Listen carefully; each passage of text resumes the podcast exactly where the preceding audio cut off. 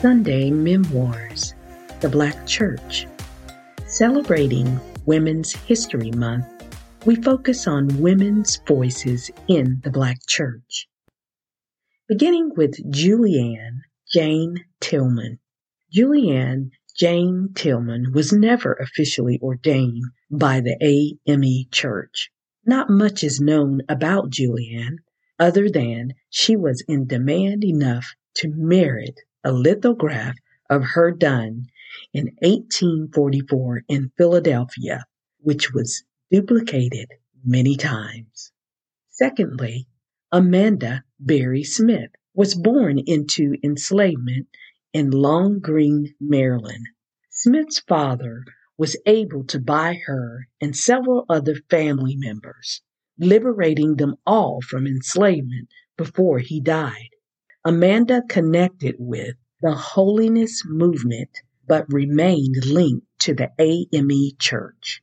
Smith was an independent traveling preacher and was never ordained by any denomination.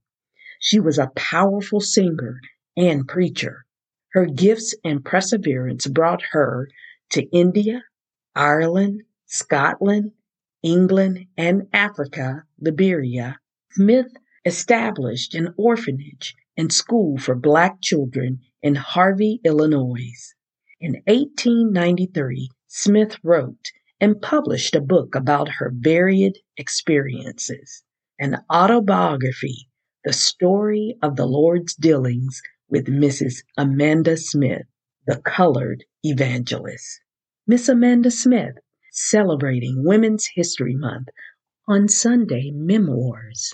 To find out more about women voices in the Black Church, order your copy of the book today, BH365, an inclusive account of American history at www.bh365.org.